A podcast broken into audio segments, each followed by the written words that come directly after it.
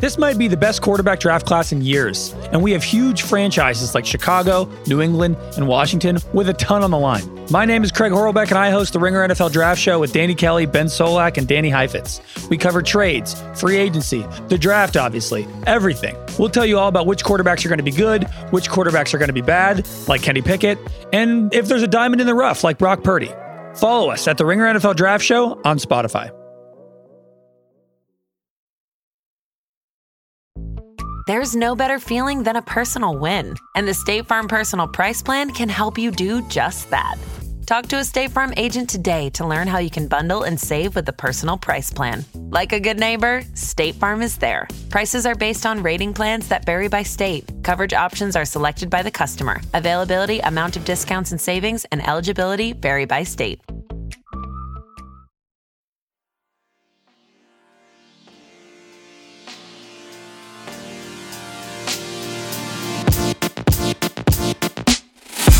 Hello and welcome into the Ringerverse, the Ringers Nexus podcast feed for all things fandom. And welcome back to Mint Edition, the once in a while podcast about the latest fandom that you just can't live without. I'm Steve Ahlman, I'm Jomi Adeniran. and we are here to talk about uh, oh the big game. Too many, too many big games, too many times. The times. biggest game the biggest of games and the longest game, probably. Did- uh, here, my biggest question for you, Jomi: Did Ice Spice know where she was? Ice Spice. Here's the thing, and I, that's why I love the Taylor Swift thing. Everybody's so mad. We're getting everybody into football. They was in the box explaining to Ice Spice what a what, pe- what like a holding penalty was. You know, first down, second down, Mhm. right? What the option is. You know what I'm saying? This time next year, Ice Spice is going to be running an NFL team. It's going to be a GM. I can't wait. She'll she'll be running gra formations. she'll be like, guys, you know, we're in the spread, we're in the spread offense. Okay. We got to throw the ball downfield. All right. There's no time for all this stinking and diming. Let's get the ball 25 yards plus downfield. I'm going to love it. I will be there no matter what. You know, the tight end really was thinking about shit that he shouldn't have. All right, anyway. Uh, but to do that with us, we are going to be joined by a very special guest, the host of Button Mash, and pretty much the best Ben in our hearts. It's the Ringers, Ben Lindbergh. Welcome to the show. That's right. Thank you, fellas. Happy to be here. It's a Mint little edition button debut, I believe. Yeah, it's a little button It mash is. mint edition Yeah, crossover We've, thing. we've Mhm. teamed up before, but this is our first official crossover on your territory, at least. I, I'm I'm very excited to have you here, and we're very excited to talk about uh, the colossal media landscape that came at uh, the behest of one of the greatest Super Bowl and advertising endeavors of the year, uh, the Super Bowl. But before we get into that, some programming reminders. Later today, the House of R is going to be giving you their Golden Trios Tropes course on the House of R feed. Uh, I'm going to be I'm going to be ducking and pulling a twofer. I'm going to be Taylor Swift flying my jet over to House of R right when we're done here and producing that show. It's going to be a great one. On Wednesday, the House of R is going to give you their Valentine's Day quickie on some of the greatest romances across all of fandom. And this Thursday, the Midnight Boys will be back giving you their reactions to Madam Web. Boy, I know we can't wait for that one. Fantastic. The podcast. I don't know about the movie. Yeah. I don't know if I'm looking forward to the movie. I'm looking forward to you guys discussing the movie. That will be cinema. Uh huh. Well, and today, as we mentioned before, we are going to break down all the biggest news trailers and all the content that premiered and showed its face at the Super Bowl in the forms of great, beautiful YouTube trailers and advertisements. So, to start off, Ben, giving us your best Christopher Walken impression in honor of his BMW commercial. How was your Super Bowl night? Out of respect for Christopher Walken and the many awful impressions he has to endure in that commercial alone, I will not be adding my own. However, I had a very nice Super Bowl night. You know, I'm not a football fan and I don't always watch the Super Bowl. And to be clear, I don't not watch it in a performative way where I announce that I'm not watching it and make condescending jokes about sports ball and Oh, did you not? Did you also not make a, a superb owl joke like eight No. million other people? It is totally fine to watch and enjoy football. However, I watched it this time not for Taylor and Travis, but for America's true sweethearts, Jomi and Steve, because I knew we were going to do this. Oh. So I wanted to watch live. And I don't know if claiming to watch the Super Bowl for the nerd culture trailers is like claiming to read Playboy for the articles, right? But that is actually what happened. However, I watched one football game this year, and it's the seventh longest in NFL history, as I understand. So I guess I picked the right time to start. Good game, though. Well, it did start off as a good game. If uh, No. if we if we remember, Started slow. it was bad for for um, like what thirty five minutes, and then it picked up. And You know. Usher showed up. And Usher, you see, and that's what I'm talking about, man. Usher was in his bag playing them hits. All right. You know, but as the game got better, the commercials were bad. Like, let's just be honest. Like, as a totality, if we're talking about like from kickoff to Travis, you know, and and and and Taylor kissing on the on the on the field, celebrating their love and his championship and their success throughout this entire last 12 months. The overall quality of commercials has fallen. We used to be a proper country. We used to have great Super Bowl commercials, and we used to be like, wow, I can't miss a second because commercials getting good. It, brothers, it was terrible. I can remember like two or three commercials off the top of my head that I enjoyed. The Christopher Walken one and the Mhm. Dunkin' commercial Yes. with all Yes. the Boston folks. Those were fire. I like Michael Cera in CeraVe. Nah, you can't do that. Nah, well, why? can't- you why? can't why do can't that. you do Sarah? V? Nah. I think that's a good bit. my cream. Yes, my cream will moisturize you. My cream will moisturize you. He's Nah, brother. for human skin. That's Yes. not going to sell. And then I love that the fact that it was at the ending and he's cutting to the boardroom and everyone's like, "So what do you think?" I didn't understand. You know, like, so what was weird was they have the apartments commercial, right? And that was, that was cool. You know what I mean? Like, um, uh, Jeff Goldblum putting it on his, putting the entire thing on his back. I'm like, all right, that's cool. Then you get the homes.com commercial with Dan Levy and Heidi Gardner is just there. Now, I don't, I don't, mi- I don't mind Dan Levy. I think he's very funny. But if you cast Heidi Gardner, let Heidi Gardner do something. They put her in the corner. It's like it's like LeBron with Kevin Love. Hey, you stand in that corner right there, and you And don't do nothing. here. Just be here. Like, Yeah. come on. Homes.com and, and Temu, they had some cash to burn on this. oh, they they Oh, absolutely. Well, they were well Tim was really really here to give us a great jingle, but I think that's kind of the bigger mention. Like that was kind of the thing that we were talking about when we were watching these commercials at uh, Super Bowl watch party that I was at, and it's kind of like there there's no there's less of like an artistic flourish and more of a weirdly enough MCUification of like how many cameos can we shove into this one kind of funny and truncated SNL esque bit of okay, Michael Cera is CeraVe. Get it, Michael Cera. Okay, let's just have him do like basically a Thirty Rock sketch and get him in and out. Uh, and which isn't exactly bad. That's kind of built for the internet culture that we have nowadays. But it's uh, an interesting kind of riff on the like we're long past the idea of a you know tasteful Pepsi commercial at a Route 66 gas station that's going to tell you about the you know the the ideals of growing up as a young boy in America. That's not we're long past that. But that's Yeah. fine because we're going to get also some pretty fun trailers and movie news that we got out of this.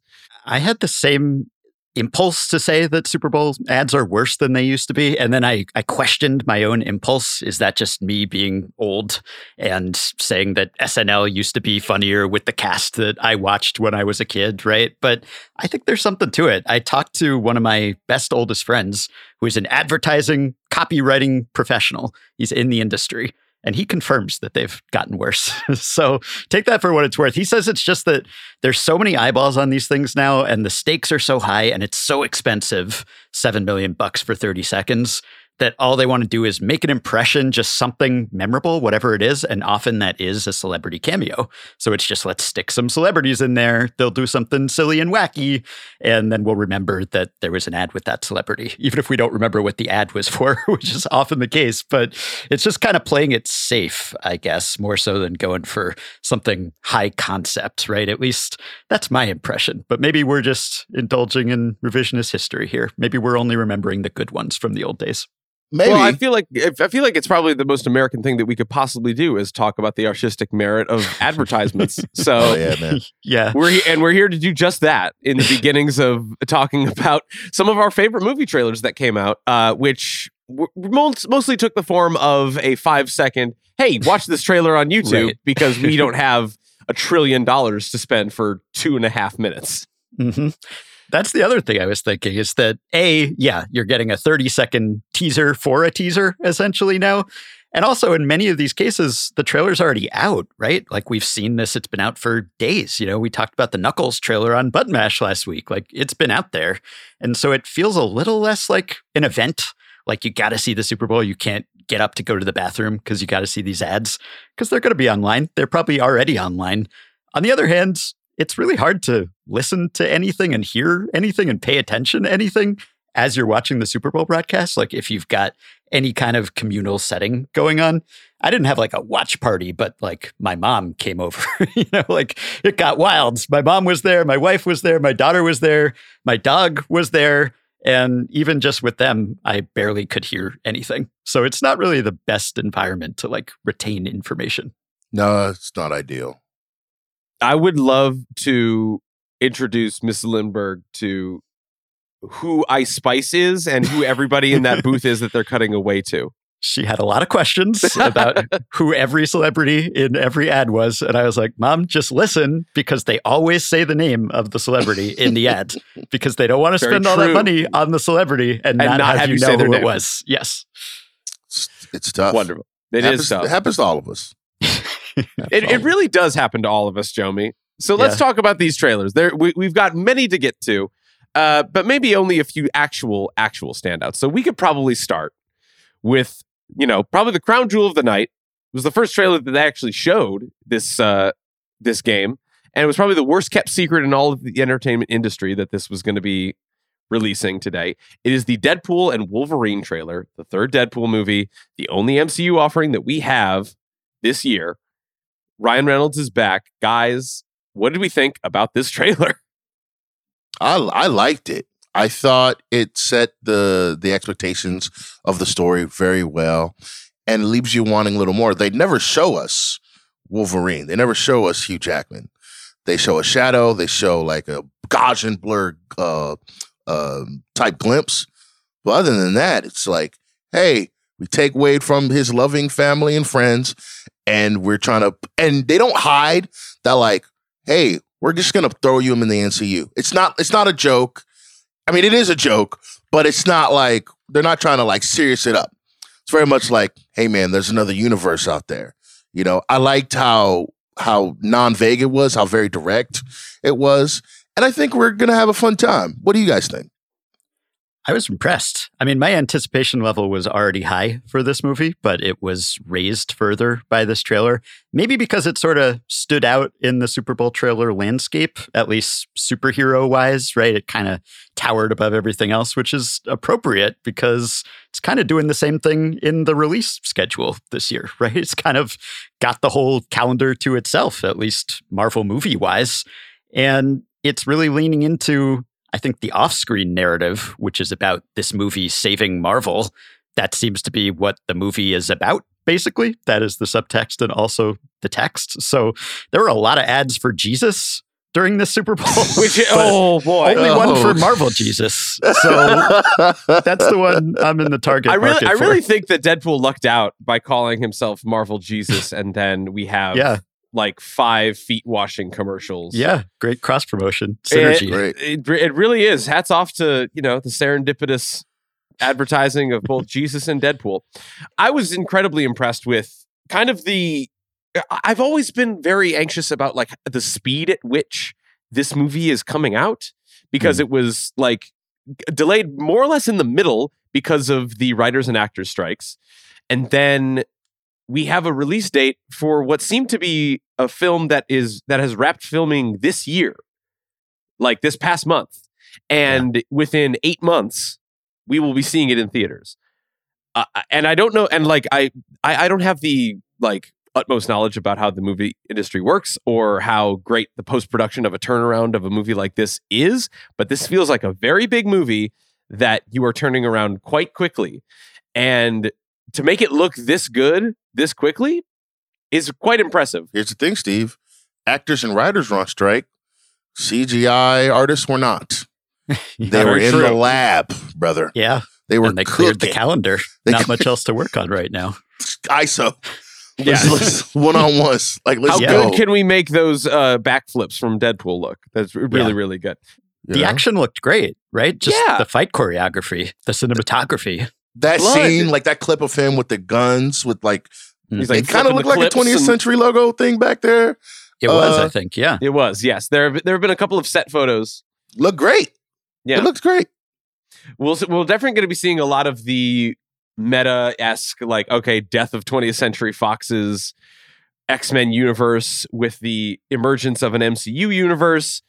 Uh, this will obviously be very tongue in cheek. We've seen different iterations of Wolverine throughout the past. Now we're going to be getting the comic accurate yellow suit, which is all very exciting. I think that probably the most uh, odd thing that we didn't get is actually seeing Wolverine Hugh Jackman because his namesake is half of the movie title, and we do not see the titular Wolverine uh, at all. So, what more do we think that we have to see? Like you know, in whatever what is probably going to be a summer trailer binge. Like we are seeing uh, already probably the deepest pull of a cameo in this trailer that we already have, which is Pyro returning. Yeah. Fr- which I'm like, okay, the mustard's off the hot dog now. We could actually see anybody. Imagine, We'll but see imagine if like Pyro's the only cameo in the movie.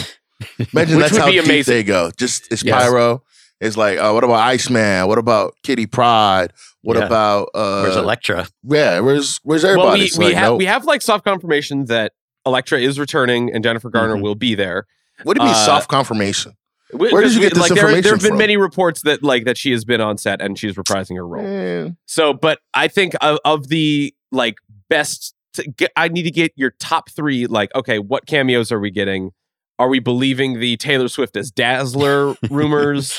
Are we going to believe that uh like Professor X is coming back? What What's the wildest thing that we actually think is plausible for this movie? There were a lot of conspiracy theories, not just about Taylor Swift's throwing the election to someone, but also about Dazzler appearing in this trailer. Because speaking of cross promotion and synergy, this Oh would have God. been the time to do it. I mean, you had Blake Lively in the box with her there, Ryan Reynolds around, the, the Dazzler debut. This would have been perfectly timed. right?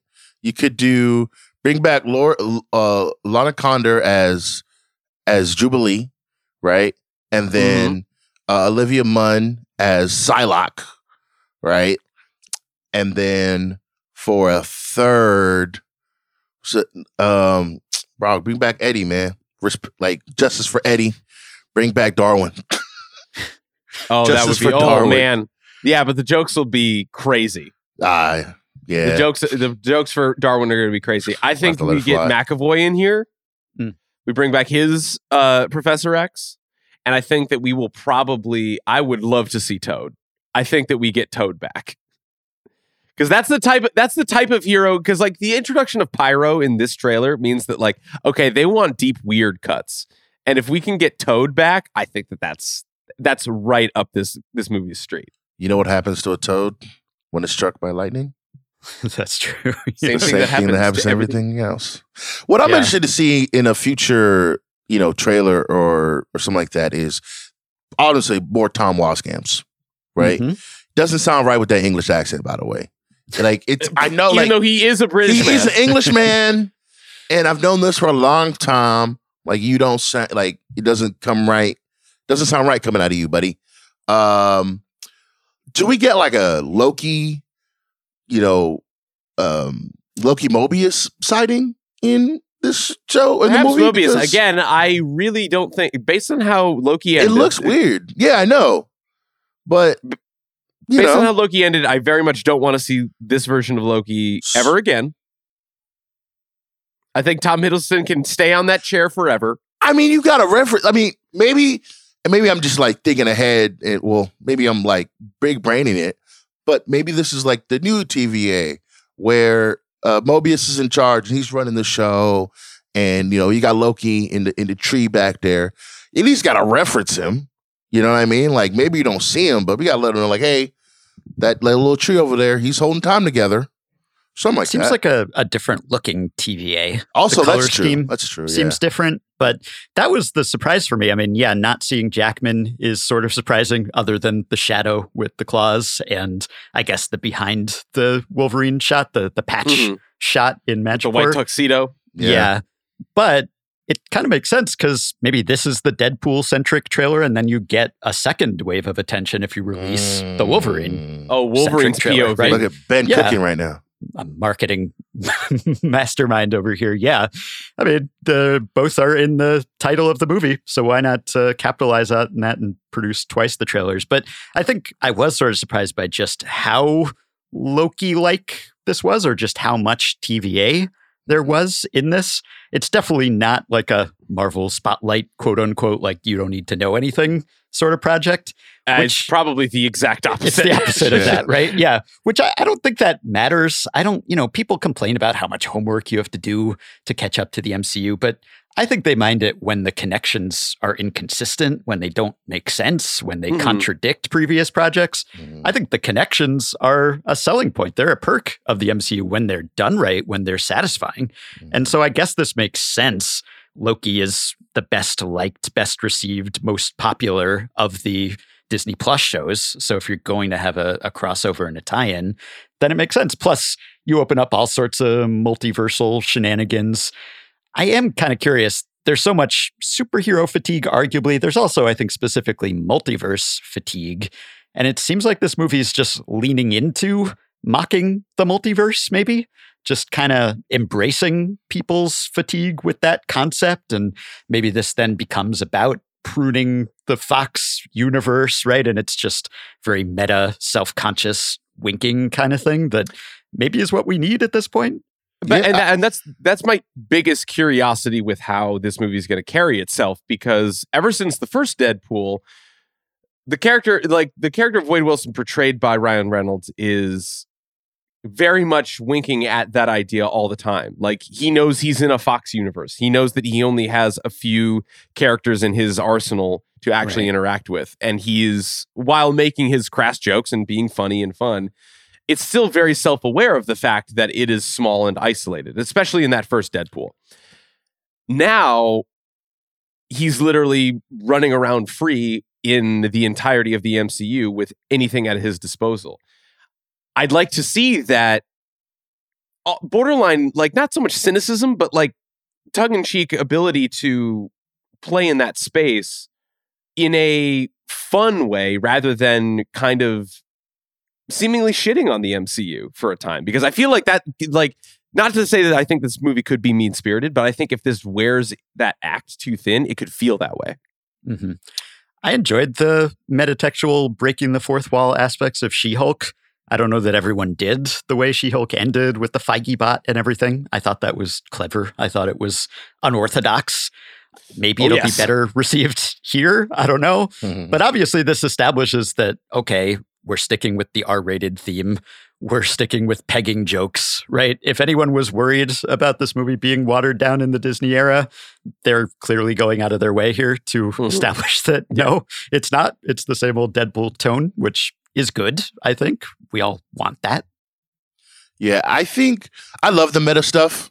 I love meta commentary. I love that stuff. I'm a I'm I grew up on community. And so that Mhm. stuff me it means something to me. Uh so I'm glad we're gonna get um uh, that continues. I think the thing that was uh, very interesting to me, and I'll be super, super like locked in on what that looks like in the movie, is because you talk about the multiversal aspect and just like them lambasting it. We see on one of the screens that they're like doing like an Age of Ultron flashback or whatever. And Right. then he's like in like a snowy forest, kind of like how that movie opened. I'm like, is he gonna go back and be like find Hydra and them over there? Like, you know what I mean? Like, Yeah. is it just like Deadpool hopping through movies and things like that? I'm I will be seated for I mean, I'm gonna be seated for anyway. But if he's gonna do something like that, I would love to see that. I would love to see the multiverse shenanigans of that order. That would that would be incredible. Yeah, like a flashing back to the Battle of New York kind of scene. It seemed like, yeah, there might be some Civil War in there, some footage. I Mhm. think that Jackman and Mangold, James Mangold, who directed Logan, it was important to them that this movie not mess with Logan and that ending for the character. And it wasn't clear exactly how they were going to make this movie and bring back Jackman as Wolverine without messing with the end of that character. And this seems to be how, right? There's some sort of TVA hijinks going on here so he can time hop without actually contradicting the previous ending for that character, which is good, I think, because uh, some endings should be allowed to be endings. Yeah. I think it's gonna be a fun movie. I think I I love Ryan Reynolds' portrayal of Deadpool ever since the test footage leaked. I was like, this is gonna be perfect. I love this. Let's go. And so for him to finally be able to, you know, get this trilogy going and hopefully join the MCU in a in a in a right in in the right way is gonna be awesome. I I can't wait. I honestly can't wait. Couldn't Did agree either more. of you did either of you guys get psyched out and think you saw Doctor Doom for a second? Because I thought oh, I did. in the in the desert with with Yeah. that big like shield like sa- satellite Yeah. array. Yeah, I was like, I- wait a minute, who's that? I know. That's I had to rewind. So I was like, wait, is that Doom? No, I think it's just a guy in a gas mask. But then Right. There's also the the copy of Secret Wars number 5 that's Mhm. shown at the end, Mhm. which has Doom on the cover, which only reinforced my suspicion that that was Doom until I rewatched. But I don't know if that's just a, a tease for where this phase is heading. Like, did you guys think that means anything in terms of who's going to be back for that movie or just the larger development of the MCU? I feel like at this point, I'm more or less taking the MCU entries on a bit of a pass fail basis. Like, not so much with like the quality of, uh, uh, to a degree, to the quality of the movies themselves, but also the interconnectedness that they're going to be presenting to us, because it kind of seems like they haven't connected to anything for about a whole phase, and they d- haven't really given us a north star of any kind. Yeah. So I'm not gonna like I I will take for face value like even if Doctor Doom or a Doctor Doom esque thing happens or sh- shows its face in this movie, I will I will take it with a grain of salt for anything that goes after it because you know seeing Kelsey Grammer's Beast at the end of the Marvels, we, we don't really know the implications for that if any at all. Uh, so at this point, I'm just going to be enjoying Deadpool three as Deadpool three is presented to me, and and that is that. Here's what I'll say. I didn't think that there was any uh any Doctor Doom in the in the in the trailer, but there was a character that I didn't know who it was, who Kerm knew who it was. And Kerm, if you wanna if you wanna light it up for the folks and tell us what what you got going on over there, please, by all means. Cassandra Nova, uh, Charles Xavier's like evil twin in the Grant Morrison run of New X Men in the early 2000s. It seems like that's the bald headed woman we get like a just the backside shot of. So I'm looking forward to seeing if, if that's going to be our main antagonist. Um, that's what it's been speculated online, but that's really about it. I didn't know that until Kerm Kerm spit it for me. I was like, yo, first of all, that's a deep cut, brother. You're locked in. You're locked in in a way I can never be locked in. on. Right. But that's interesting. I never I never thought about it like that. Appreciate you, Kerm. Thank you for the for the info, man. I got Yeah. you. A lot of familiar faces from the first couple Deadpool movies too, just supporting cast and characters. It is really interested just like how they integrate not only the new projects into the MCU, but sort of retroactively, like Daredevil and other old shows that were on Netflix are now in the MCU. Only the shows they like, Ben. I know. Only the- not Only the not shows very they special like. that, show Ben. that is very near and dear to you.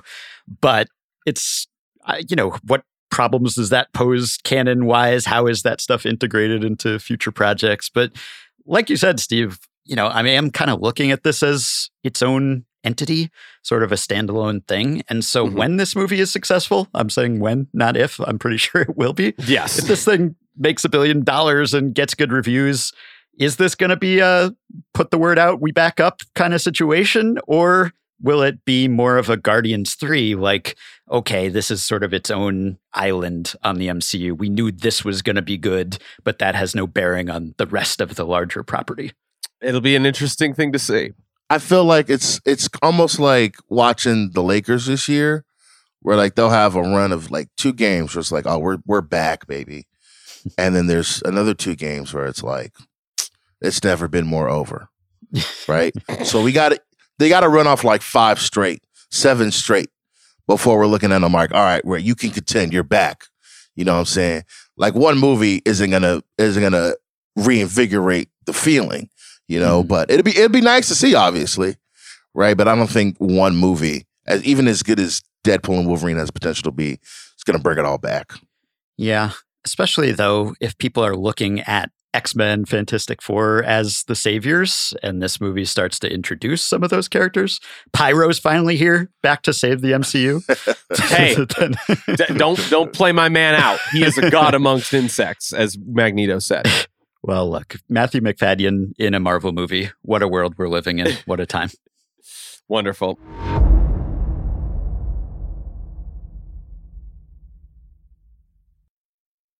All right, let's move on to our next one. We've got many more to get to. We'll be a little bit more quicker with these, but I got a question for you guys. Mm. If it feels good, do you chase it? Oh, dear. if it feels good, do you chase it? Man, Twisters is a movie that exists.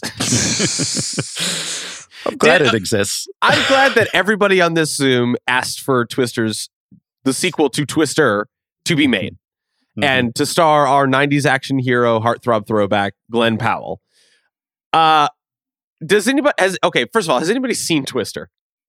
No. Oh, yeah. Oh, yeah. No. Okay, great movie. Fantastic sure, movie. Sure. Jomi, sure. Jomi, it's time for you to lock in to to Twister. Yeah, Bill Paxton, me, I'll get right on that. Hey, shout out to my guy Bill Paxton, real hero. Yes, you got to uh, you, you got to you got to listen to this. Uh, I'm uh, it, I, I don't know if there's been a more confusing franchising of a sequel post uh, Ghostbusters sequels in order to get Twister back in my in yeah. my life. I did not think this was going to be happening. Ben, do you have any allegiance? I mean, I feel like the theme of the Super Bowl trailers were sequels to movies that came out a long time ago that I wasn't necessarily expecting sequels to. Obviously, Twisters, the sequel to 1996 cinematic classic Twisters, is the greatest example, but even like all the other animated CG movies that we're going to talk about to some extent, like Inside Out 2, yeah. that's a sequel to a 2015 movie, Kung Fu Panda 4, 2016, mm-hmm. Kingdom of the Planet of the Apes, 2017, Despicable Me 4, 2017. Like, it's been a minute since these movies came out. And in a lot of cases, I wasn't thinking like, there's more meat on this bone necessarily. and yet, I mean, why not Twisters in 2024? Climate change has not become less of a problem. Tornadoes are not less powerful than they were in the mid 90s. Now is the time for twisters. But now there's two, and then they're going to go like this and then make yeah. big twister. Tornado twins. the super twins. twins. Jomi, do you think that this is going to be the low tech Ford pickup truck Glen Powell Thunderstorm Chaser versus the Google big tech uh, self driving cars type of narrative that we're that we're all looking to see and praying for. It it 100% could be, you know, Daisy Edgar Jones, big fan of her work. Big you fan. Know, normal people carried a lot of the pandemic for a lot of folks. um, here's here's my thing, right? We've seen what Glen Powell can do in, in Top Gun, right? When you put a, a, a camera in a vehicle that Glen Powell is riding in, we're one for one. Charisma. Okay? So I seen the the footage of him in the in the truck, and it looks like they're filming inside the truck. I can't bet against that. I, I can't I can't I can't say no. Now there's no Cruise, there's no jets, you know, there's no um, unknown country who's trying to bomb us back to the Stone Age mm-hmm. villain, right? But we do have twisters, and I, my, Glen Powell is my guy. I've been rocking yes. with Glen since The Dark Knight Rises, since Spy Kids 3D Game Over. You feel me? So I'm never gonna bet against my guy. We might, we might, this might be cinema. I don't know yet. See, but what we do have is uh, micro machines being sent out into twisters and Mhm. loosely bolted things down so that they can rattle really cool while people are hanging on for dear life. I think that can make some cinema. I don't know about you, Ben Lindbergh, but I think that that has the opportunity for box office. I'm a bo- yeah. I mean, isn't this the time of Glen? Hasn't the Powell era arrived? Because we've been waiting for so long. He's been a ringer favorite going all the way back, and it's always been like I'm still holding my Glen Powell stock, but I feel like the stock has matured now. Like this is this is the time after Top Gun, after anyone but you. Which was a, a box office success in a difficult environment for rom coms. I don't I don't mean to discount Sydney Sweeney's role as a box office draw, mm-hmm. which we will see tested this week. Yes, Again. we will. but they at least together made that movie a success. He's got Hitman coming out on Netflix. What Oh. this summer, sometime soon, right? Yes, like yes, that's true. this is peak Powell. We're here. I don't think we need to like wait for the the promised day. I think it has arrived. I, I I'm trying to just find his acting career comp equivalent, and I, I and I'm still at a loss at the moment. It's, it's Because Tom most- Hanks from 1994 all the way to 2006. no, Just hit 'cause he's after not. hit, banger after banger. You know what I'm saying? Uh, Top Gun, Maverick, that's his Philadelphia. wow, you know what? I Tonally, I, I, see it. Yeah. I never I never really thought of the tonal similarities between Mm-hmm. Philadelphia and Top Gun Maverick. But you know what? I'm gonna take a whole nother podcast to actually break those down next time. You just programmed the next mint edition, my guy. get ready for it. All right, and then get ready for our next trailer. I, I, I can only say nothing but a resounding hell yes to Kingdom of the Planet of the Apes. I know that we were shaky. Maybe I was shaky. Maybe some people were shaky about the idea that Andy Serkis was not being involved, that Matt Reeves was not returning to direct. But God damn it, if I don't love a great premise for a Planet of the Apes story, and I think this is great. Set generations after Caesar's reign, a new ape king is like trying to rule over his kingdom. We are hunting humans. Uh, we don't know if humans are like in their proto state of like non-language and grunts and like turning into animalistic things. But I I loved this trailer so much. What did you guys think, Ben? I was impressed. I wouldn't say this franchise is super important to me. and It's, yet, it's again, I don't have any rational way of talking about Planet of the Apes. I love it. Yeah. Partly I'm looking at this movie mainly how it will reflect on the upcoming Zelda movie, which matters more to me because Ah, this is directed by Wes Ball, who will also be adapting Zelda to the big screen. And so I want this movie to be good because that will bode well for that movie, which I really care about. But this one, I feel like, okay, yeah, we're we're hundreds of years in the future here. We're basically like repeating the plot of the original Planet of the Apes, just without the astronauts and Charlton Heston, I guess. So I'm on board for that pitch. I, if we go back to our confidence poll uh, for earlier in the year, I think I gave this a seven. I was not locked in, guys.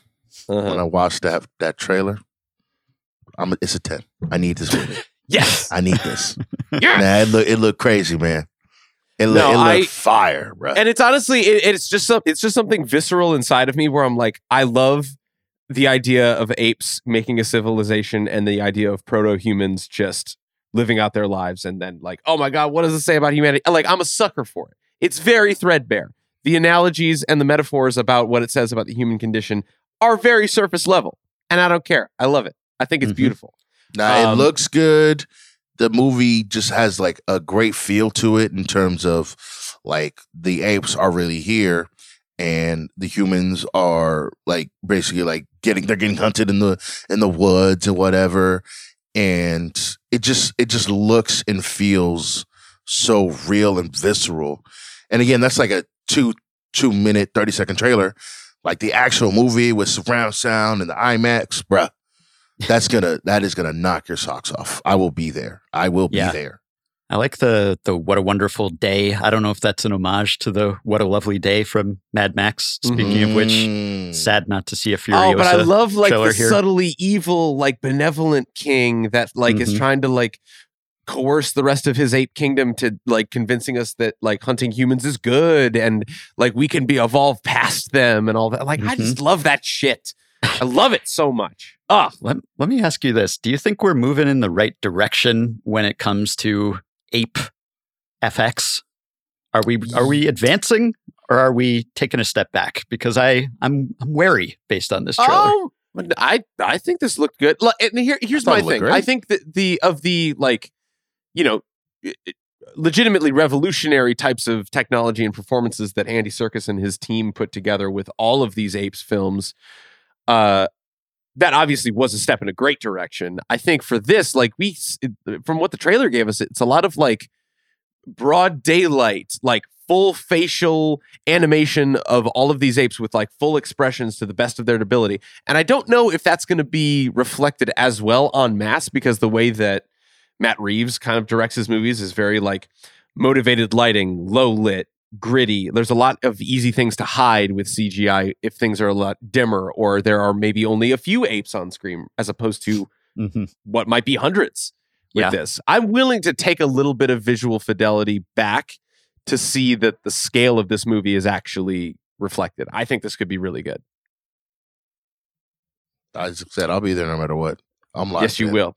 All right, and then what I'm going to ask about next now, will you be there no matter what? We're going to briefly talk about because I know that uh, Button Mash talked about this, but let's talk about Knuckles, man. Jomi, Mm. come on. dude. Do if you nuck? buck. Do you buck? I nuck and I buck. I dog. So I mean, again, it's um, it's the six part show on Paramount Plus uh, with Knuckles, and I'm thinking like it's gonna be like a flashback. We're gonna see how Knuckles became the echidna that we know and love. But it opens, and they're back in town, and, and Sonic is there, and Tails is there, and Tika Sumpter is there, but not James Marsden. You couldn't get James. James is too busy on jury duty to get him back to do this. Maybe. I don't know. But everybody else was in the show except for James. But it's just the movies, which I love. And so, yeah, I'm there. didn't, need, didn't need Nuck if you buck. That just added a little spice, little little awesome on it. But just being back in that world, yeah, uh, uh, lock me in. Me too. This looks great. It looks exactly the same as the movies, basically. So it doesn't seem like there's been any kind of sacrifice for the small screen instead of the big screen. This fits into the larger Sonic franchise between the second and third movies, the third of which comes out this December. So this is also a tie in, great timing, great cross promotion.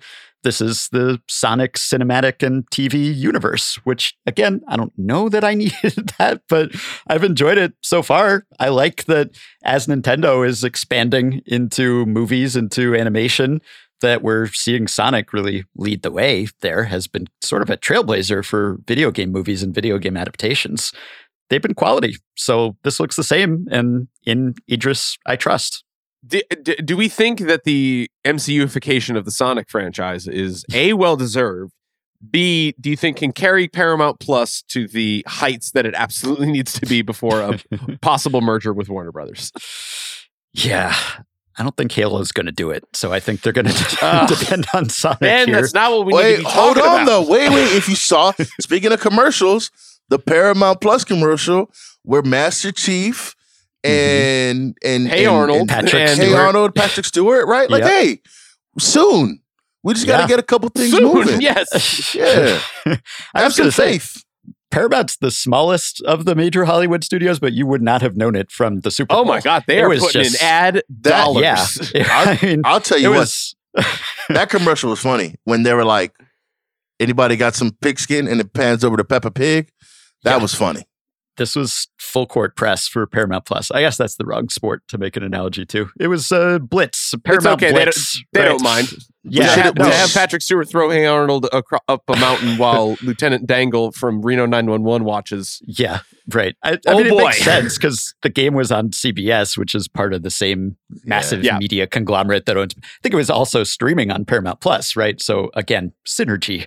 I'm assuming they got a, a discount. They got a, a Oh, yeah. sweetheart deal on those ads. But Mhm. yeah, Little it was it was nonstop. Paramount Plus, just wall to wall. You know what commercial we should have seen, Ben? What? Star Trek Lower Decks commercial. Oh, thank you. It's Yes, what, it's what the people need. any Okay. Star Trek. I'd I take can anything. just, I, I'll just stop the pod and you guys can talk about Lower Decks. Final Brother. season of Discovery, Brother. Strange New Worlds. Mm. Strange New. Worlds, man, brother. We're we're Are we in? right are we in peak Trek right now? That's debatable. We're, we're in peak uh, Qua- prolific quantity? Trek. Yeah, Yeah, quantity wise, yes. absolutely. Quality?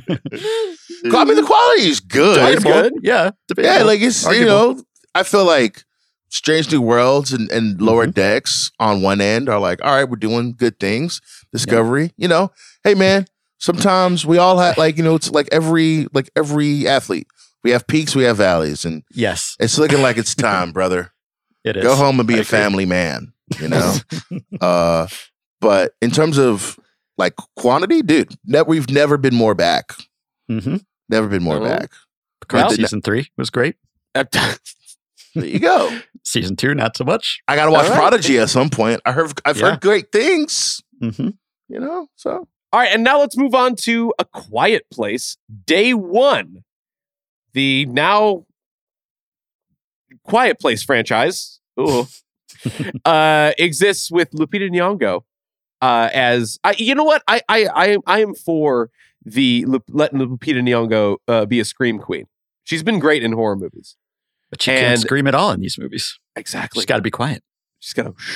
Yeah. Um, I'll be honest, guys. I I loved the first Quiet Place, and I hoped that it never. I and I wish that it never existed outside of that. I, I wish Mm. that there was never a sequel. I wish there was never a third sequel. I wish there wasn't this.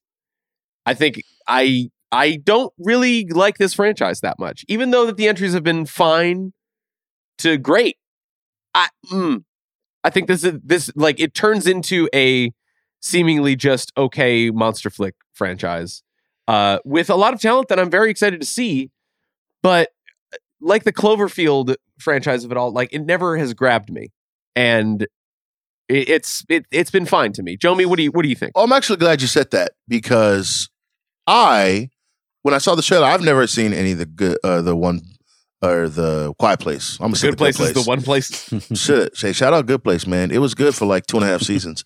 Um, I have not seen a lot of the Quiet Place because I don't do scary movies. I like I like to protect my peace as much as I can. Mhm. And when I'm watching this trailer, I'm like, oh, this this is Cloverfield.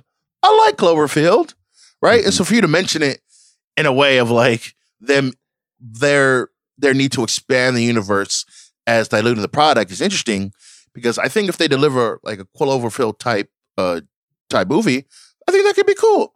You know, I think like expanding the universe with that little like it's not like exactly found footage, obviously, but watching the world collapse in real time, I think could be interesting to see. I like this franchise. I like the premise. I like the gimmick. I do kind of feel like it's diminishing returns, though, and that the more they explain about the Quiet Place universe, Mhm. the less intriguing it is. You know, like initially when you barely saw the monsters and it was like, how did we get here? What is stalking them? That was really intriguing. The more we see them, the more they're just sort of generic, scary monsters. You know, and that's yeah I i think that's kind of what uh, grates me a little bit on the idea that this is a franchise because obviously and understandably the first quiet place was a massive massive massive success Mhm. the debut of john krasinski as a director uh a very tight and clever premise of just like these sound monsters hunting this family on a farm and that's all you needed it to be and i kind of wish that it didn't go outside of that because like you said ben the more you explain the more you show the deeper we go into this kind of lore and story i'm like ah i kind of just liked it when it was a simple like small thing on a farm I also I kind of appreciate when the post-apocalyptic story skips the apocalypse. Yes Just fast forward to the post-apocalypse. Mhm. You know, I you were just saying like it can be fun to watch the world fall apart in a fictional sense, not in our actual and only and No, only that's not happening sense. though. That's everything's okay. No, everything's, Everything's okay where we yeah. are. Yeah. We can we can do podcasts, which we could not do in a quiet place universe. That'd be bad for the Ringerverse. I don't know what we would do. We just Mm. have to release ASMR pods or something. But no it would be it would be like 20 minutes of silence and then Yeah. The zoom video would be me having to sacrifice myself and then i just scream That's why I'm really glad the world is okay. Don't check Twitter. Don't look Yeah. outside. Don't turn on the news. The world is fine, guys. It's just that we've seen the descent into anarchy, the the decline of civilization so many times in so many different movies that it's almost like we kind of root for them to skip the origin stories in superhero movies now because it's like, yeah, we know, you know, we know how Spider-Man became Spider-Man, how Batman became Batman. Let's just skip to the good stuff. I guess the good stuff can be the actual falling apart. And I like it just because it's in New York this time. I'm a New Mhm. Yorker, so now we have the the urban setting instead of the rural setting. So that sort of sets it apart. And half the fun of watching these movies is like putting yourself in the place of the protagonists and thinking, what would I do? How would I exist and survive in this world? And I feel like the New York setting will be good for me on that score. And I feel like I'd be good in the quiet place universe because I'm pretty quiet in real life. Ringerverse listeners might not know because anytime they hear me, I'm on a podcast. So it's my job to talk. But when I'm not on a podcast, I could be quiet for long stretches of time. I might like the quiet place universe. Everyone else, shut up. This is great. And with that, we'll go to our next trailer.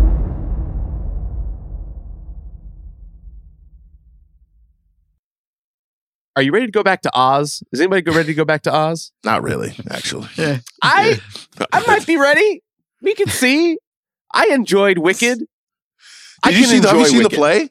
I ha- I have seen the musical. Yes. Okay. Uh, not with not with the original Broadway cast, but I have seen the show. It's a fantastic show and a very well beloved, multi Tony award winning show that's finally getting a big screen adaptation starring Ariana Grande and Cynthia Erivo. Uh, I, I- it certainly looks expensive. Oh yeah. I'll say that. Oh, yeah. Um, I we of these like uh, like we we had our musical episode on Mint Edition a couple uh, uh, like a while back, and obviously th- like a Wicked movie was bound to happen at some point. Yes. Uh, I'm curious as to what as to like how long the idea of a like multi like year like a, like decade plus well beloved show like this is now finally getting its adaptation. We're usually used to something like this not really taking that long or an IP or a sort of like thing that we love now finally getting an adaptation. We see books, we see uh comic books, we see all these other things, but like for Broadway shows, you got to be like a storied box office. Like the idea that there hasn't been a Book of Mormon movie by now, it kind of feels weird. And this is kind of the same. Do we like the look of this movie? Do we like the idea of like it coming out now? By the way, it's a part one, That's Right. That's insane. That's Wicked Part One, Dead Reckoning. How do we insane. feel? well. They didn't. They don't tell you that. No. They don't tell you that. They say Wicked is coming out, and then you go look at the trades. You go to the Wikipedia, and it's like it's part one. By the way, I don't know if anybody told you that. Mhm. I'm like guys, Steve, when you saw Wicked, they did not ask you to come back the next night for part two. Well, they did Like, ask me to come back from the snack bar after I was done from intermission. So Intermission. You is know okay. what? That's- they give you Yeah, I tell you what. I tell you what. If this is if this is a part one, part two, it would kind of be genius if the movie if this first part movie ends and it just says intermission and then credits roll.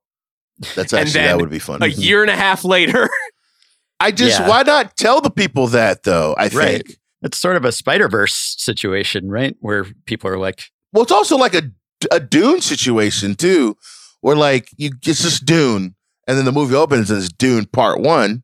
and you're like, And you're oh, like- what? Okay, cool. So I guess it's to help manage expectations, you know, at the same time, because when you say like part one, we don't understand, okay, there's another part of the story coming. You don't just end it and then they're like, well, we'll see what we'll see what happens next time, Mhm. if there's a next time. So I do understand it, but I wish they would have told me that because I'm looking at it like they couldn't put that whole thing in 230, brother. We got to come Yeah. back to the Nah, theater you for- can't. you know what I'm saying? In terms of the look of it, I thought it looked really beautiful, honestly. Um, Cynthia Erivo, one of our, our greatest actresses out there, It's one of our best. I'm excited to see her. Ariana Grande, you know, she can she can sing, she can act. Shout out Victorious. The other, the other thing I'm pushing against is the Oz thing. It- Scared me. It Oh, the actually man, uh, scared the me. actual like man behind the curtain. no, of, no, no. Like, the, like the the mechanical the, face. The mechanical face actually put the fear of God in me. I don't think that's I could do that. I you did know not why? like that. You know why it doesn't put the fear of God in me is because I know that Jeff Goldblum is behind it. So I don't. You can you can put like the Exorcist face. dog, that thing looks terrifying. Yeah, but if it goes, oh, oh, so uh, like no, I'm not. I don't like that. Apartments. That might be worse. Spot Like- on. Spot on. That might be even worse. I thought I- there were two ways that this trailer lies to you. Lies of omission, just neglects to mention something. A, that it's part one of two. Also, that it is a musical at all, right? Right. is There a, not even like an allusion to a musical number in this yeah, w- which is a trend that I wrote about Yeah. recently for theringer.com. What a great website. What a great musicals are afraid to be musicals. What a Yeah. great website. Thank you so much. because musicals lately have flopped. After Hamilton was a huge success, a lot of people made musicals. Those musicals didn't do so well. So now it's a musical cover up. Hollywood is hiding the musicals. That was the case with Wonka. It was the case with Mean Girls. It was the case with Color Purple, at least the first trailer, the initial waves of marketing for Mhm. those movies. No singing. Now that you hear some singing in this trailer, but you do not see the singing, it could just be soundtrack for all you know. So that I think is it's odd, right? Because you'd think you'd want to brag about it. Now a lot of people obviously know Wicked, and so they're not going to walk into the theaters and be like, "What? They're singing in this thing?" Right? Right. But you'd think you'd want to brag about it. You know, this this trailer doesn't say like based on the Tony winning smash success musical, right? Yes. It hides that. And Yeah. the idea is basically that musicals are polarizing. They're divisive. Not everyone wants them. You know, not everyone heard Jomi's incredible rendition and, and mint edition musicals. Everyone's on oh, board Oh, for that. But actual Hollywood musicals, maybe not. Maybe not. Some people are, some people they're going to check out when they see the singing, right? Wonka was a big success. So I wondered whether that would change things. Mean Girls, Color Purple, not quite as much from a box office perspective. And maybe the fact that Wonka was a success, the marketing people will just be like, yeah, it's because no one knew it was a musical. We did." I don't. I I think we. I think we need a Avengers Infinity War level success of a Mhm. musical after the damage that Cats did. I really, I really do think that. I th- I think that like the well was Yeah. unassailably poisoned. Wasn't With Taylor's Cats. fault. Taylor was fine. Hey, Brothers. d- The rest not Taylor's movie. fault. Not Taylor's fault. You think you think uh think a musical's gonna make nearly two billion dollars? Uh, if, any, if anything does, it, it might be wicked. Might be wicked. Might be wicked. you never know. guys, You guys, are, you guys are better than me, man. That's, Wow. Wow. All right. Well, the next one that we've got on our offering, the probably the next, the last biggest one that I can think of is Monkey Man, Mm. starring and directed by Dev Patel, executive produced by Jordan Peele. Uh, a highly anticipated and almost seemingly now out of nowhere action film starring uh Dev Patel, and it looks visceral. It looks great. It looks incredible. It looks like a mix of like Ong Bak versus John Wick. Uh, it's sleek. It's stylish. What do we think about this? Well, this is one of those ones where that Ben mentioned earlier, where we already seen the full trailer. It's Yeah. been out for for a long time. Um, I'm that only did that being said, I'm still really hyped for this movie. Dev Patel looks like he's doing the whole John Wick thing, and he looks awesome at it. It looks so much fun and so um exciting and so action packed. I am very, very, very much looking forward to seeing Monkey Man in theaters. I didn't need that little trailer in the Super Bowl to sell me. I was already locked in. I Mhm. cannot wait for this movie. Yeah, it looks great. I don't know that much about it other than just the very basic premise. But if it's more John Wick style action, revenge, vendetta, I'm in. It's got a fight choreographer who's worked on a lot of prominent Mhm. martial arts movies. So it seems like it's going to be legit from that standpoint. Jordan Peele just being connected to it in any capacity seems like a good sign. so yeah, I'm in. My my big question to anybody here is: It clear whether or not Dev Patel has superpowers in this movie? I mean, does John Wick have superpowers? That's kind of the question with John Wick. Yeah. I mean, Yeah, but yes, but like I think there's an interaction with an idol of some kind in Mm. this trailer. Like things are seem very vague. Is this is this a superhero movies are afraid to be superhero movies now, like musicals are afraid to be musicals, nah. and we're just going to be like, okay, well he's just he just kicks ass. he opens a microwave and slams it into a dude's head, and it cracks.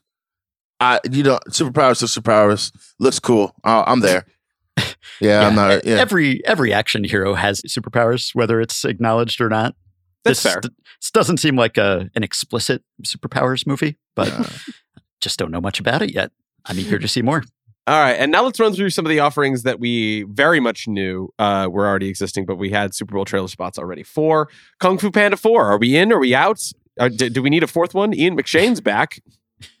that's right. We did need a fourth one. I don't think anybody was like asking. Nobody was like us. Jack Black needs a check. What's going on? Right. Right. But bring Ian McShane back. Uh, you might have to see me. Might have to see Yep. me. You might have to see me too. Uh, yeah, this trailer has like 22 million views on YouTube. I think this is another one that's been out for a while, Mhm. but I think there's interest. I think the people, whether they were clamoring for more Kung Fu Panda or not, maybe they didn't know they needed this. I didn't know I needed this, but it looks good. mhm. All right, and then Ryan Gosling continues his uh, uh, Ken ascendance in The Fall Guy, uh, the the action comedy with uh, him and Emily Blunt. Uh, I, I'm I really I really kind of love this. I, re- I I think that this could be great. Uh, it's Yeah. gonna be awesome. It's gonna be awesome. The chemistry was there. I like The- those two together. The Ken mystery. No, sorry. Mm. Jesus Christ. Okay, I'm gonna. I mean, we're letting Ryan Gosling be funny finally. Yes, Like, it we took, are. We it really took are. too long, but now he's he's funny. He doesn't have to be sad in Drive and in Blade Runner 2049. He can be funny and crack jokes like Nice Guys and Barbie and in Fall Guy. It's gonna be incredible. You know, that's right there. Real cinema is on the way. Of course, of course. Uh, all right. Despicable, Despicable Me Four. It's going to make a trillion dollars. Probably. I will not see it. There will be three more rides at Universal for it, and we'll move on with our lives. I'm pretty sure that that's that's what the thing is, right? It- like, um, we're we're happy with that. I don't think I've seen the third one. So I was very confused when he had a baby in the fourth one. I was like, in the trailer, I was like, where'd that baby come from? But it was, I mean, there is a lot of lore that you missed out I on. missed out. I, and I didn't watch the Minions movie either. So I'm Yeah. way out. I have to go back. I got to do the homework. Is there, I'll a, is there a Minions Groot TV show I'm missing out on? I just want to be very clear. So like going to Despicable Me 4, I have all the beats with me. You know, it's like I didn't miss an episode of, uh, or season of Loki or, or WandaVision or something, you know? I will level with you guys. I've never seen a despicable anything. I Really? have never seen a minion. Father of child. well, you've seen a Minion. seen- I mean, I've, You've I know seen what a a minion, Minion, is. Ben. I have not seen a minion movie in the sense that uh, we say, "Have you seen a Star Wars?" I have not seen a minion, and I assume that I will. I'm probably entering my minions phase because my daughter's uh, almost two and a half. I'm like with this, and to some extent, Kung Fu Panda. I'm kind of like in the wrong age range where like. I was in college when the first one came out, at least Kung Fu Panda. Right. So I was like maybe a little old to be super into it then. And I'm not old enough to be the parent of a kid who is old enough to have watched these things already. So I'm sort of like in no man's land here. Like I- I'll go through my phase when my daughter gets old enough to be obsessed with this stuff. Here's And what I'll tell you, Ben. Yeah. You, keep- Despicable Me 4, keep, leave, she, your daughter don't need that. Right? okay. Moana 2, Oh, oh Inside oh, Out that. 2, Oh yeah. I mean, oh, now we're Lo- cooking. lock in. This is not an anti-animation stance. Uh, no, there no, no. No, Lock. I'm, I'm on board, just not with this particular property. But Moana 2, I will be there with my daughter day one. That's what I'm talking about. That's All where right, it so then let's talk about Inside Out 2. Uh, where it, Pixar's in its sequel era. Mm. It really, really man. is. Um, Yeah. I'm gonna level with you guys. I haven't seen Inside Out. You know, Oh, wow. See, you're not locked in, you're not tapped in. Let me tell you something. Let me tell you a story real quick. It's me and my boys from high school. We we meet up at the 2015. So it's um like May 2015, June 2015. We've all finished our first year of college. Right. We're like, yo, let's go see a movie. Let's go see this new Pixar joint. Right. Again, we're all like 19 year old uh guys. Right. Uh spoiler alert for Inside Out for people like Steve who haven't graced the they they didn't they didn't watch it. a character that we fall in love with um passes away Mm. right in a very sad very it's very heartfelt it's very emotional ultimately he's leaving us forever Mm. and i turn to my left see two of my boys crying Turn to my right, my other boy's crying, and I got tears in my eyes. Right as this character is gone, and we leave the theater, we're like, "No, it was good, man. No, it was cool, man. We wasn't. It was, it was great, bro. Like, you know what I'm saying? I appreciate you keeping these uh, friends of yours uh, nameless and No, I'm not going. Not going to out them like that. Let me not. Let me not put them on blast. But the first Inside Out was very emotional and very well done, and I think that if the movie can capture some of that essence, I think it'll be good. Now, does it suck that they didn't want to bring Mindy Kaling back and bring Bill Hader back? I think so. I think that's kind of whack. But Mhm. you know, we'll see what it looks like uh, uh, ultimately when when it's all said and done. I, I think it's my turn to be a bit of a grouch and like want to just be like I want I wish Pixar made original movies again. I wish we had Eh. something things that are new and exciting. No, I don't I don't know. I'm just like I kind of like I wish that we had more opportunities for even as much as I thought that that movie was like good and okay, like I want more chances at Elemental. I want more chances at uh, a, a piece of furniture coming to life, and it's about how the furniture loves its entire family, and Jomi needs to Steve. lock. Tells us to tell me to lock in. Look me in the eyes right now. We're getting Toy Story 8, brother. Yes, we are. We're getting Cars 7, dog. We're getting Inside Out 152 from now until the earth is glassed by the covenant at 2555, brother. It is over, dog. It is I'll defend, finished. I'll defend Pixar's originality here. I, I It's feel like they've they've changed their ways a little bit recently. Since Toy Story 4, they they've gone like five out of six originals, right? For for better or worse. I mean, and they we had- looked at the numbers and they said, Yeah. nah, They it's not cutting it. Yeah, Let's yeah, yeah. back the hit Bob. Iger, Bob Iger's like, nope, nope. Bob give Iger said enough yeah. is enough. Look, me and my daughter single handedly or double handedly are making Elemental a success on streaming. I know it didn't do great at the box office initially, but it had a second act. It has become popular. But other than Lightyear, which was regrettable, and no one Oh. exactly understood what that was. Oh, boy. least of all, seemingly the people in Lightyear. But other than that, there's been a lot of originality lately. So I feel like they haven't gone too much into the sequel well lately. I feel like they've they've mended their ways a little bit. That said, like I don't need another Inside Out. I really liked the first Inside. Out. It ends in a satisfying way. Yeah. It's okay to cry, first of all, during Of. Inside Out or, or any Pixar movie. I mean, you should. That's what they want you to do. You, Yes, you gotta cry. just let it out, you know, acknowledge to your bros that that you shared that emotional moment in the theater. That's all right. Yeah. But yeah, I mean, I assume there's there's more story here. It's been Oh. in the works for a while. Riley's older now, new emotions to confront, anxiety rearing its ugly head. Mm-hmm. But yeah, it it feels a little uninspired, but I'll reserve judgment till I see it. So here's what I'm looking at. After Toy Story 4, you got Onward, Soul, Luca, Turning Red, Lightyear, and Elemental, right? I like a lot of those movies. Mhm. I think aside from probably like Lightyear, most of them are like pretty good and enjoyable. That's not paying the bills, guys. It's I just, know, like, but I tell you what, man, I ran back Ratatouille. Have you have you guys rewatched Ratatouille? Of course. Of course, Oh yeah. It's god! great. Classic. It's, I- it's great. Do we do? But like, do we think that that like sit like in the past? Let's say ten years. Has Pixar made a thing that's like holding a candle to like the likes of a Ratatouille, the likes of The a last 10 years. yes, Mm. Coco. Yeah. sure, Coco. I would put Coco up there. I like Incredibles 2, man. I think Incredibles 2 is really, really, really good. I think good. Incredibles two is fine. I think it's fine. think it's I think it's really good. Uh, fine is fine is kind of a slander, you know, when it's like I think I think like I don't I don't say like it's top five. That's crazy, but like it's definitely like I think it's top ten if I'm if I'm, my brain is right. Actually, well, Yeah, they got again, a lot of hits. see? You- Yeah, that's the thing. Like they got, early, they got, hit, early hit Pixar. We've had this conversation. Early hits Pixar. I don't know if anybody's touching it. Like, but my thing is, and I'm I'm gonna get this agenda off like I always do. Y'all disrespect the first cars too much. Respect the first cars, right? The second one and the third one. That's all y'all. Y'all got it. Ben, I don't know. I need Y'all- you y'all to can cook. bring me down to earth. Cars is okay. Y'all can cook. Yeah. I didn't say okay. it's. Yeah, I'm not saying you. it's good, or I'm uh, not good. I'm not not saying it's top 10. bad. Cars isn't making top ten.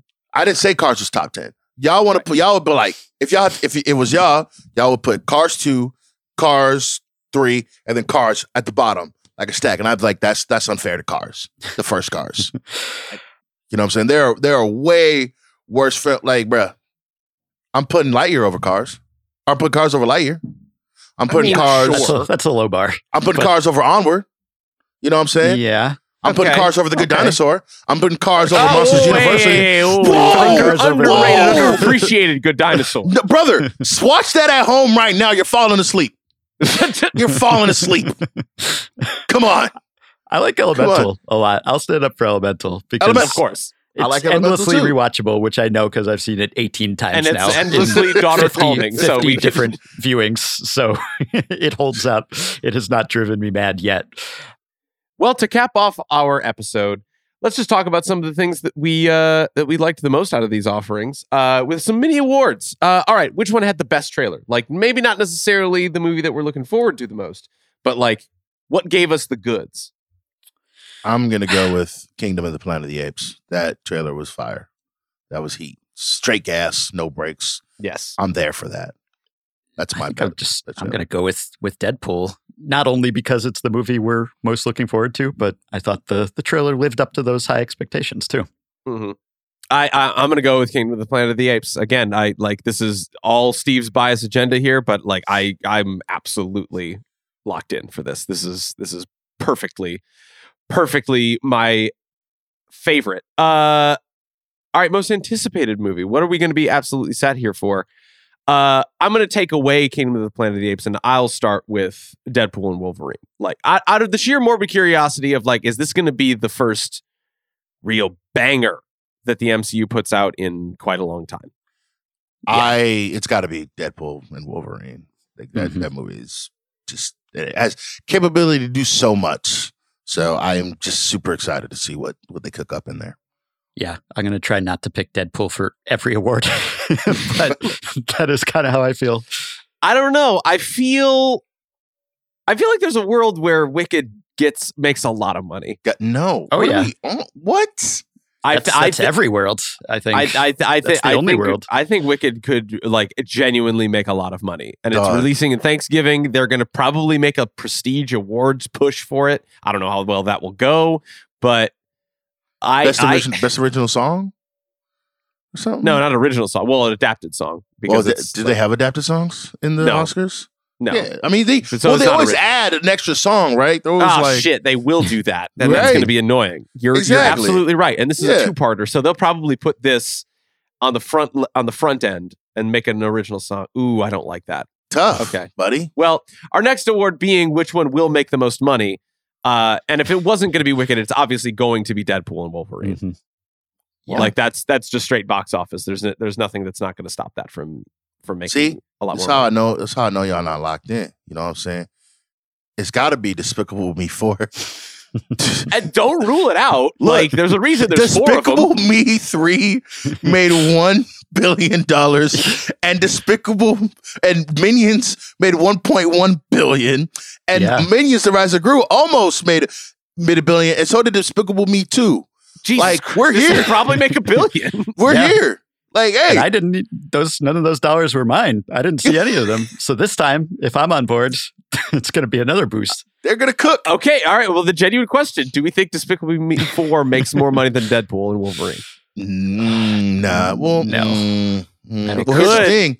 Well, here's the thing. It's an R-rated movie, right? And so That's true. That's yeah, true. the kid is going to come out to see Despicable Me. They're not going to come out to see Deadpool and Wolverine. Right. There is a chance. Now, if Deadpool and well, actually, I'm going to say no because if this movie is a cameo fest that we all think it is, we're going to see it three. We're going to see it two, three times, Mhm. and everybody's going to love it, and it's going to do like No Way Home numbers. It's going to make you know maybe like a billion, like billion and a half or something like that.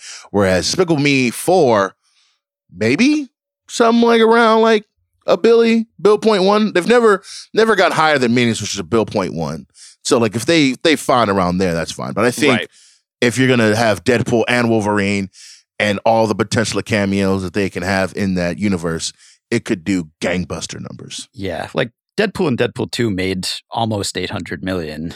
Since then, we've had R rated Joker, R rated Oppenheimer make a billion ish. I feel like this is going to go above, right? Yeah. There's just so much anticipation. Could you imagine if the Joker Folie à Deux trailer dropped in the Super Bowl? Ugh. Ugh. and then we got and then we got to sit here and say, yeah, Joker's probably going to make the most money this year. I'd, I'd be sick to my stomach. oh my goodness. All right, well, thinking thinking of that, of our offerings, what do we think might be a little bit of a stinker? What are we what are we what are we not exactly looking forward to here? Mm. I th- I think I've only got one thing that I think is probably going to actually not come through for a lot of people and it might be a quiet place. because I Mm. think those returns will diminish to a degree that uh, is probably not going to be good for the most of us. Knowing that John Krasinski's not even involved and he's off doing his other things, and this is, seems to just be rolling along, and we'll get the Paramount Plus adaptation after this movie, and that'll be that'll be curtains. I I think A Quiet Place might finally be the the one. Yeah, not a bad pick. I feel like Twisters is pretty high variance. Yeah. Could be good, should be good, hope it'll be good. Less confidence that it will be good than I just wish these that this others. was a th- this was a uh, a Tremors remake because it feels like a Tremors remake. Mm. I feel like Glen Powell in a Tremor, Tremors remake is like that. No, that's what we actually need. I think that Twisters was is up there, but I think Inside Out, Inside Out too. Might You think Inside Out Two is going to it stay? could, man, it could, Maybe. brother. maybe. Like you, you don't know. Again, the the Pixar quality, as much as we love the the older stuff, it's falling off a little bit. Kind of like the MCU. You know what I'm saying? It's it are its heydays behind it. You know, they keep running back the same old stuff, and we're like, yeah, it's Mhm. not really, we're not really there. And all the new stuff they're trying is not hidden. You know, and so I think Inside Out Two might not have the same effect that the first one did and it might not hit with audiences the same way. And so might not be might be the one we wanna we wanna shout out, but we'll see. Can I ask you guys one more question here? Buzzer beater. Please. Was there a, a no show that was at the top of your list that you were most disappointed not to see? Because we talked about Paramount ran the table here. There was no Warner Brothers, no Sony, no Netflix, no, Amazon. Yeah. No Yeah. Amazon. I would have expected something about a big TV offering this year. Mhm. Um, I would have expected maybe a House of the Dragon thing. I might have expected some kind of uh, like whatever the biggest offering that Amazon is having yeah, this Fallout, year, The Boys, Yeah, Fallout, The Boys. Yeah, something like that. Nothing really there. I think the biggest no show probably would have been Amazon. I Amazon and its and its offerings. I mean Amazon had a lot. I think Amazon could have done like a nice little reel. Um, but if I'm being honest, I think not having a House of the Dragon trailer or at least a tease or something, it's kind of a misstep. It, it feels Warner. weird to know that that's like that's coming out in summer and we haven't had like a good long extended look at So that. So and and I know look, you just you just said it overtime, Ben. Okay. Mhm. It's just like the Super Bowl, right? It's 22-22, This is this is your Mahomes drive right here. right? Yeah. This is the Jomi Jomi Adeniran Legacy Drive. we don't get trailers like we used to in terms of like Marvel said, cool, you're not finna see this trailer until we decide that we want to send this trailer out. And if it's four months before the movie come out, mm, that's when we'll you'll see. see, We'll it. see. Well, we'll, we'll, see. We'll see. And now a lot of these properties are doing the same thing. It's like, all right, cool. I mean, we don't have a date for House of the Dragon, but we assume they said it's coming summer, right? Or like, Whatever that means. let's go. Whatever that means. Sure, whatever. And like, cool. No footage for you guys. Don't worry. It'll it'll be here. Trust us. We made the show. It's coming. And it and it's like we again, we used to seven months. We used to get like a whole ramp up, a whole rollout. Now things are getting tighter and tighter and cagier and cagier, which I which I do understand because there's a lot of there's a there's a whole industry out there devoted to scoops and learning stuff. So we know a lot of stuff, frankly, before they they tell us, which is a whole nother conversation, which is like a whole nother podcast. But in terms of the trailers of it all, we're not getting them as consistently as we used to. We're not getting them as with the best the be, the good quality like we used to. It's just very different. It's just very different than how we used to be. And so it's a weird thing, like not to reconcile, I would say, but to think about. About like, man, there was there was no way that the biggest show on TV, which House of Dragon would hope itself to be, would just look at the Super Bowl and go, "Nah, we got it, y'all got it. We'll see. Yeah, we'll see you guys next time." You know what I'm saying? Like that's that's nuts. You know, I just feel like we used there was some showmanship, man. You said, what happened to pride? You know, it's like, hey, it's Super Bowl. We gonna get there. We gonna show them. You know what I'm saying? We gonna we gonna drop our nuts and let them know, like, hey, we're here. Like, no, y- y'all got it. Y'all, Now, this yeah. is sounding like the Disney Bob Iger speech now. Yeah, that's that's uh Temu Temu can have our, our 30 seconds. Y'all got it. you know what I'm saying? That's that's nuts. That's nuts. We're Warner, Amazon. Super old on this episode, just bemoaning how much better things used to be. Listen, listen, Ben, you should see my NBA takes. I'm like an old man. an old man. Yeah, I mean, it. look, people are going to watch Hot D regardless of whether there's a Super Bowl trailer, right? They're they're listening to the Ringerverse and House of R. We're going to tell them when that's coming. But I don't know. There was no Dune, but Dune had teasers, trailers during the conference championship games, and it's almost out. So I guess I, I would have liked to see the Acolyte. I'm not shocked that we didn't, but that would have been an exciting time to see a trailer for the Acolyte. Anything So- at this point, anything from Disney that I don't see, I will assume is not ready. Uh-huh. we got Okay, no yeah. Kraven. No Kraven the Hunter. Where is Kraven Kraven? is ready. Do you know what I'm I'm saying? ready for Kraven's Kraven. been ready for a while. Kraven that Kraven. Yeah. That that movie's been done, right? No, Mhm. Mhm. Sony wasn't like, Yeah. yo, we can we can spend we can spend a couple couple million dollars for Absolutely thirty seconds not. for No. for Kraven. They're not. Listen, they're keeping the, the coin purse tight on on their I just nah, but like, come on, man, like stun on them. You know, it's just, it's So Super Bowl funny. Sunday. No, there will there will never be a time this year where more people are watching television at the same exact time at all. And for you to look at that opportunity, be like, I'm Sony, but I can't afford it. That's crazy. Look how far we've fallen. It's nuts. Look how far Well- we've fallen, man. It's a shame. It's, it's, a, Well- it's a shame. With that, we are going to ride off into the sunset on our Christopher Walken BMWs and tell you that that is a wrap. Thank you again for listening. Don't forget, later today on the House of R feed, Mal and Jo will be giving you their tropes course on Golden Trios. Be sure to look out for that.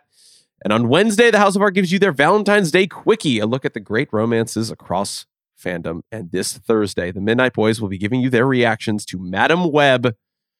Oh boy. Thank you, Junior Mints, once again for rocking with us. And thank you so much for listening. Thank you to Ben Lindbergh for his gracious time. Mm, This was my playing- Super Bowl. Thank oh, you. yes, it was. Hey. Thank you so much. We are produced by the great Kerm, an additional production from Arjuna Ramgopal. Thank you so much. Jomi, any parting words? Uh, hey, this what was this like a mitmash? Mm-hmm. Mitmash was great. That. I don't think because I don't think button A edition, button edition? hits the same. No. Then it's the same. no. Shout out to Ben for hopping on. Love to have you. Hope to have you back in a mitmash again soon. Yeah, we'll have to Uh, have you guys over to Button Mash sometime. Home and home. I love that. Got to give a shout out to our producer, number one on my draft board, forever and ever. so stupid. Crumb Knuckles, the Echidna. and we will see you guys next time. Hopefully, it's not Jeff Goldblum trying to get uh, two aliens to live in a one bedroom apartment in Los Angeles. They can't Oh, afford into the that. unknown. They can't afford Oh. that. They don't have that money.